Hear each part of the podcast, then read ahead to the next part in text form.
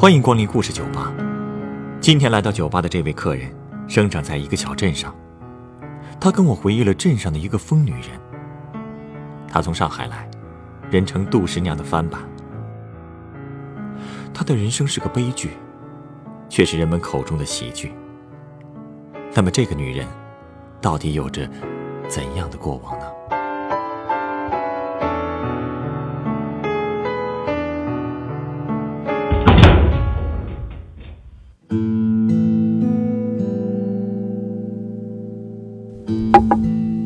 我来这儿呢，是想跟你说一个女人的故事。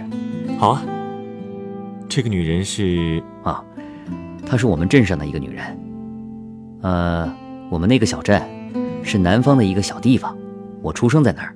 哦，那个镇子其实很普通，一直都很平静，直到那个女疯子出现。女疯子，就是你要说的那个女人吗？嗯，为什么叫她疯子呢？你听了她的故事，可能就知道为什么大家就这么叫了。好，其实女疯子啊也有名字，大家都喊她周六妹。其实大家也不知道这是不是她的真名，也许只是因为听说她在家里排行老六吧。关于她的事儿，在十几年前，是我们那个镇子上所有大人小孩最喜欢谈论的话题。可是，在他死了以后，他的那些话题也就渐渐被大家忘得一干二净了，就跟一阵风一样，呼的一下，这镇子里刮过去，然后就没影了。他已经去世了啊？嗯，死很久了，估计还记得他故事的人，也就剩下我了吧。你为什么对他那么在意呢？因为这个女人很特别呀。当时，每当太阳快下山的时候，镇子上都会响起那个女人的歌声。她的嗓音很浑厚，歌唱的也好听，而且她就跟那个闹钟似的，肯定是太阳刚落山的时候，她就开始唱，就像是在告诉大家，这一天又要结束了。她这么做又有什么目的吗？谁知道呢？另外，他在打扮上也很夸张。平时他出门啊，都会画上又黑又粗的眉毛，抹上最艳的口红，穿上他那天最喜欢的衣裳，而且他还喜欢边走边唱啊。街上那些闲极无聊的人呢，偶尔会逗他两句，夸他唱得好。每次听到这种话，他就会咧嘴笑笑。露出满嘴的黄牙。小孩子听到他的歌声啊，越来越近了以后，就会爬到窗台上，滴溜溜的瞪着眼睛，看着他走过去。这都成了那儿的孩子们的怪癖了。当然了，我也是患上这种怪癖的孩子之一。嗯，听你这么描述，他好像是有点奇怪。可是，这也不一定就是疯了吧？在我们那儿，只要是行为和其他人不一样的，都会被视为不正常的人。而且不止他一个奇怪，他的家和家里人也很奇怪。啊？怎么奇怪了？周六妹他们家在我们那个镇上最老的一条街上，屋子总是黑漆漆的，路过的人呢也总是喜欢往里边看。不过一般也只是能看到一个满头白发的老太太，坐在靠墙的椅子上。偶尔还能看见一个干瘦的男孩，其他的就什么也看不到了。但是大家呢，还是会习惯性的去看。也就是说，他还有妈妈和儿子一起住。是啊。说起这个儿子啊，他爸爸到底是谁，也是这个小镇上的未解之谜。解释的版本很多，但哪个是真的，就很难判断了。看来。这孩子的父亲不是你们小镇的本地人了，不止他父亲不是，连周六妹也不是。哦，他当初啊是坐船从上海到了我们那个小地方的。他是上海人啊？应该是吧，反正他会说上海话，而且据说他还是上世纪八十年代上海某个舞厅里小有名气的歌手呢。哦，当时啊不是刚刚改革开放吗？上海这样的大城市有很多歌厅、舞厅，年轻人不都喜欢到这种地方蹦迪吗？嗯，这倒是有些印象。北京那时候也有一些。周六妹当时啊，就在一家歌舞厅唱歌，她的嗓子很好，长得也挺标致，就是典型的上海时髦姑娘。所以啊，就算她后来疯了，每天穿出来的衣服，也都是我们那个小镇，甚至整个县城都没有见过的时髦款式。哦，那他为什么要离开上海，去你们那儿呢？唉，其实他在上海唱歌的日子啊。过得也挺好的，但后来，他遇上了两个男人，就是这两个男人，改变了他的一生。什么意思？当时这俩人都在追求他，可惜他们都是人渣。其中一个巧言令色，油嘴滑舌，而另一个男人呢，也不是省油的灯，每天都到歌厅去闹事儿，感觉出人命是迟早的事儿啊！这么严重？嗯。所以最后，周六妹信了那个油腔滑调的男人的话，带着自己的妈妈，跟那个男的一起连夜坐船离开了上海。所以，当年是他们三个一起来到你们那个镇上生活的。嗯，他们买下了镇上的一个小院儿。小镇上来了这么个摩登女郎，确实引起了一些议论。毕竟她穿的衣服啊，大家只在画报里见过。头发的样式，也是小镇上的理发店烫不出来的。她说的上海话，大家也听不懂。嗯，总之，她的举手投足，都跟这个小镇子格格不入。而且她住的那个小院，平时也没什么人出入，就好像跟这个小镇是隔离的一样。就这样呢，安静的过了几个月。有一天早晨，那个院子里。突然发出了声音，什么声音？住在周围的人都听到了，小院里传出了周六梅的哭声。那声音撕心裂肺的，把邻居们吓坏了。出什么事了？那个男的跑了呗，他拿走了周六妹的钱。啊，其实他本来就是一个一个一无所有的混混，一开始就是看中了周六妹唱歌赚的钱才接近她的。唉。那个早上，附近的人一直都能听见母女俩叫骂声、锅碗瓢盆的敲打声，还有哭喊声。所以后来有人说，周六妹就是杜十娘的翻版。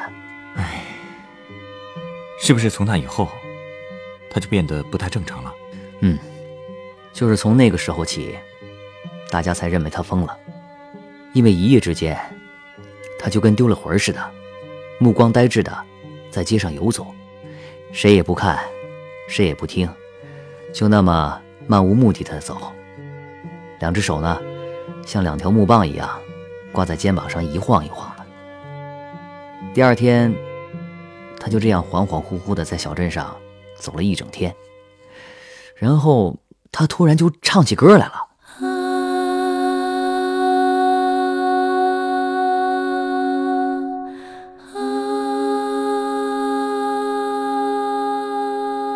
只可惜，街上没有麦克风，没有灯光，也没有舞台。可是有人回忆说，那歌声出奇的美。哎呀，那他们一家子该怎么生活呢？嗨，我们那儿没有歌厅，所以也不会有人为了听歌花钱。所以周六妹的妈妈只好接一些针线活来养家糊口。可周六妹呢？好像一时之间还不能接受现实，他还是整天整天的在外边游荡，边走边唱，就这么一天天的走着，人们就发现他的肚子也一天天大起来了。啊，是他和那个男人的孩子？还能有谁的？就这样，他成了我们小镇上唯一一个单亲妈妈。他们住的房子从孩子出生后，也变得越来越黑了，越来越没有生气。周六妹也变得越来越暴躁。人们经常能听到小屋里传来她的咒骂声，这声音甚至能蔓延到整条街道，而且她不仅在家里骂，白天在街上，她也经常神志不清的和自己的假想敌骂。所以，他才总是画那种让他看起来很凶的粗眉毛，口红也像是血一样鲜红色的。小孩子们见到他都要边跑边喊：“周六妹来啦！周六妹来啦！” 就跟见了鬼一样。哼 哎，对了，有一次啊，镇上有一个小胖孩儿，为了在其他孩子面前表现得很勇敢，就在周六妹的脸上啐了一口唾沫。哎，那周六妹什么反应？周六妹只是瞪了他一眼，然后用袖子擦干了脸上的口水，转身回家，又换了一身干净衣裳，继续插着双手到街上溜，继续唱他的歌儿。可是。等到那天深夜，周六妹竟然拿起一把菜刀，走到胖小孩他们家，一刀就砍在他们家的门上啊！之后，他就开始对着门又叫又骂，那孩子被吓得好几天都不敢出现在大街上。从此呢，就再也没有哪个孩子敢去冒这样的险了。虽然他这么疯，但也是真可怜啊。哎，对了，他的儿子怎么样呢？在那样的家庭里该怎么生活呀？那个儿子啊，哼，他随他妈妈的姓，也姓周，具体叫什么名字，镇上的人也没人关心，因为大家都把注意力放到他妈妈身上了。这个孩子，他呀，就像一只在夹缝中。苟延残喘的蚂蚁一样，平时不言不语的，身材也是干瘦干瘦的。每天啊，就是悄无声息的从那间黑黢黢的小屋里进进出出。镇上的人甚至都没注意他，竟然很快就长到上学的年纪了。然后呢，他就跟其他孩子一样，去念了镇上的小学。他的人生好像……从来都不属于自己，因为他的身上的那个标签实在是太扎眼了。标签？你是说？对，那个标签就是周六妹的儿子。说到底，他只是他妈妈一段痛苦回忆的意外产物，是一段失败的感情不应该有的结果。他的存在本身就是一个错误。他自己也不知道，什么时候才能撕掉这个标签，能作为一个独立的人被大家认识。所以，他只能沉默的生活在这个世界上，尽量不引起别人的注意。他在学校里会不会被人欺负？学校里边经常有同学喊他小疯子，甚至当时他们中间还流传着一个说法，说这个小疯子的身体里。藏着疯病的细胞，等他以后长大了，细胞开始起作用，他就会跟他的妈一样，变成一个疯疯癫癫的人。你说是这些人，怎么这么恶毒？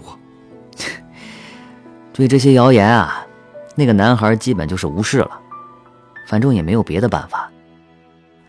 他只是希望时间能快点走，好让自己快点长大，或许长大以后，就能想出一个好的法子出来。要么就是走出一条路，离开这个地方。对了，你跟他认识吧？这些是不是都是他告诉你的？嗯，他还告诉了我，他妈妈是怎么死的。难道不是病死的吗？病死的，那岂不是太没劲了？哦，那是一个夏天，那天早上。周六妹起床后，发现家里没人，桌上放着她妈妈煮好的鸡蛋。她就像往常一样，剥开壳吃鸡蛋。但那天不知道为什么，可能是那天鸡蛋包的太完美了吧，完美到让周六妹觉得咬碎它都是一种亵渎。哼，反正也没人知道他到底是怎么回事了。总之呢，他竟然一口就把鸡蛋完完整整的给吞了下去啊！他他就这么把自己给噎死了。他就这样，你是不是觉得是不是觉得很无厘头啊？就跟个笑话一样哈。没错，就像个笑话。所以他死的消息一传开，就像是在小镇里引爆了一颗炸弹一样。不过不是让人害怕的炸弹，而是一枚笑弹。毕竟小镇上可能是好久没出现过这样的话题，给人们当做消遣了。这种消遣，甚至超过了周六妹一辈子制造的所有话题。你想啊，老天爷给人们安排了那么多种死法，可这个周六妹没老死，没病死，没悲伤致死，而是死在了一颗鸡蛋上。啊，多滑稽！朋友，你你不知道啊，我们那个小镇啊，对待茶余饭后的消遣可认真了。他们每个人都能尽职尽责的做好一个传声筒。什么周六妹被一颗鸡蛋噎死啦？周六妹吃颗煮鸡蛋都能噎死，你信不信？哎呀，周六妹竟然吃个煮鸡蛋都能噎死啊！哎呀！可能是这种死法太具有传奇色彩了，也可能是这帮人自己已经为周六妹设计了好多种死法，但都没能猜中。所以每次他们传播这个消息的时候，语气中都有一股特别难以置信的味道。哎呀，只可惜啊，只可惜。可惜什么？可惜这个镇子上。从此失去了一个女歌手啊！反正没人在乎了，大家也不会因为听不到她的歌唱感到有什么缺憾。总之，到了最后，小镇上除了少了一个疯女人之外，什么都没变。啊，对周六梅的儿子和妈妈来说，也依然什么都没变。他们还是活在孤独和被人嘲笑的生活里。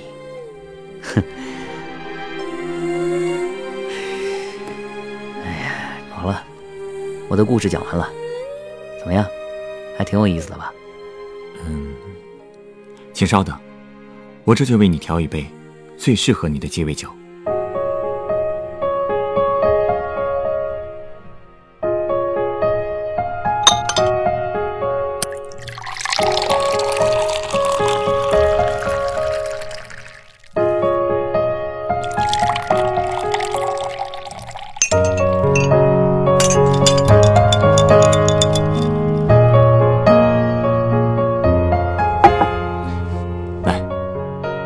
的鸡尾酒，淡黄色的酒啊！你这是有什么讲究吗？这杯酒是由白朗姆酒、柠檬汁和蜂蜜调合成的，你可以尝尝。啊，我尝尝啊，有点辣呀。不过可能是因为你加了点蜂蜜吧，所以我感觉这酒也不是那么烈。嗯，还有点甜。嗯，那我我说。为什么要送我这杯酒呢？这杯酒的名字叫金银花，你知道金银花的花语吗？金银花，我就知道它能入药，它还有花语。它的花语是诚实的爱。诚实的爱，跟我这个故事有关系吗？如果我没有猜错的话，你应该向我隐瞒了一件事吧？啊，周六妹，其实。是你的母亲吧？你，你是怎么知道的？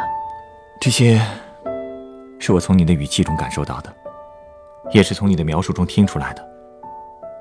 我还感觉到，虽然他让你的童年过得如此痛苦，但是你依然爱他。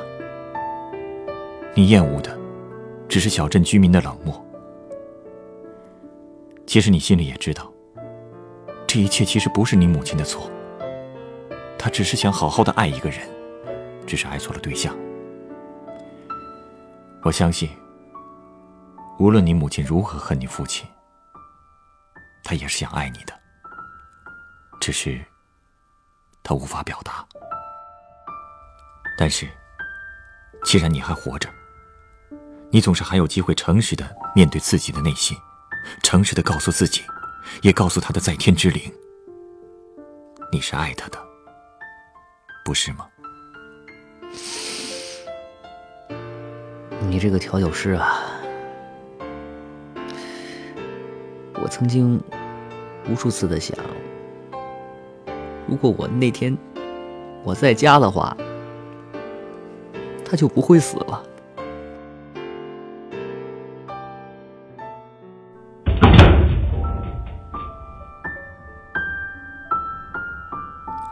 故事选自凤凰网有故事的人独家签约作品。小镇上的歌唱家，作者董鹅蛋，改编制作陈寒，播讲王晨光、晨光。人人都有故事，欢迎搜索微信公众号“有故事的人”，写出你的故事，分享别人的故事。下一个夜晚，欢迎继续来到故事酒吧，倾听人生故事。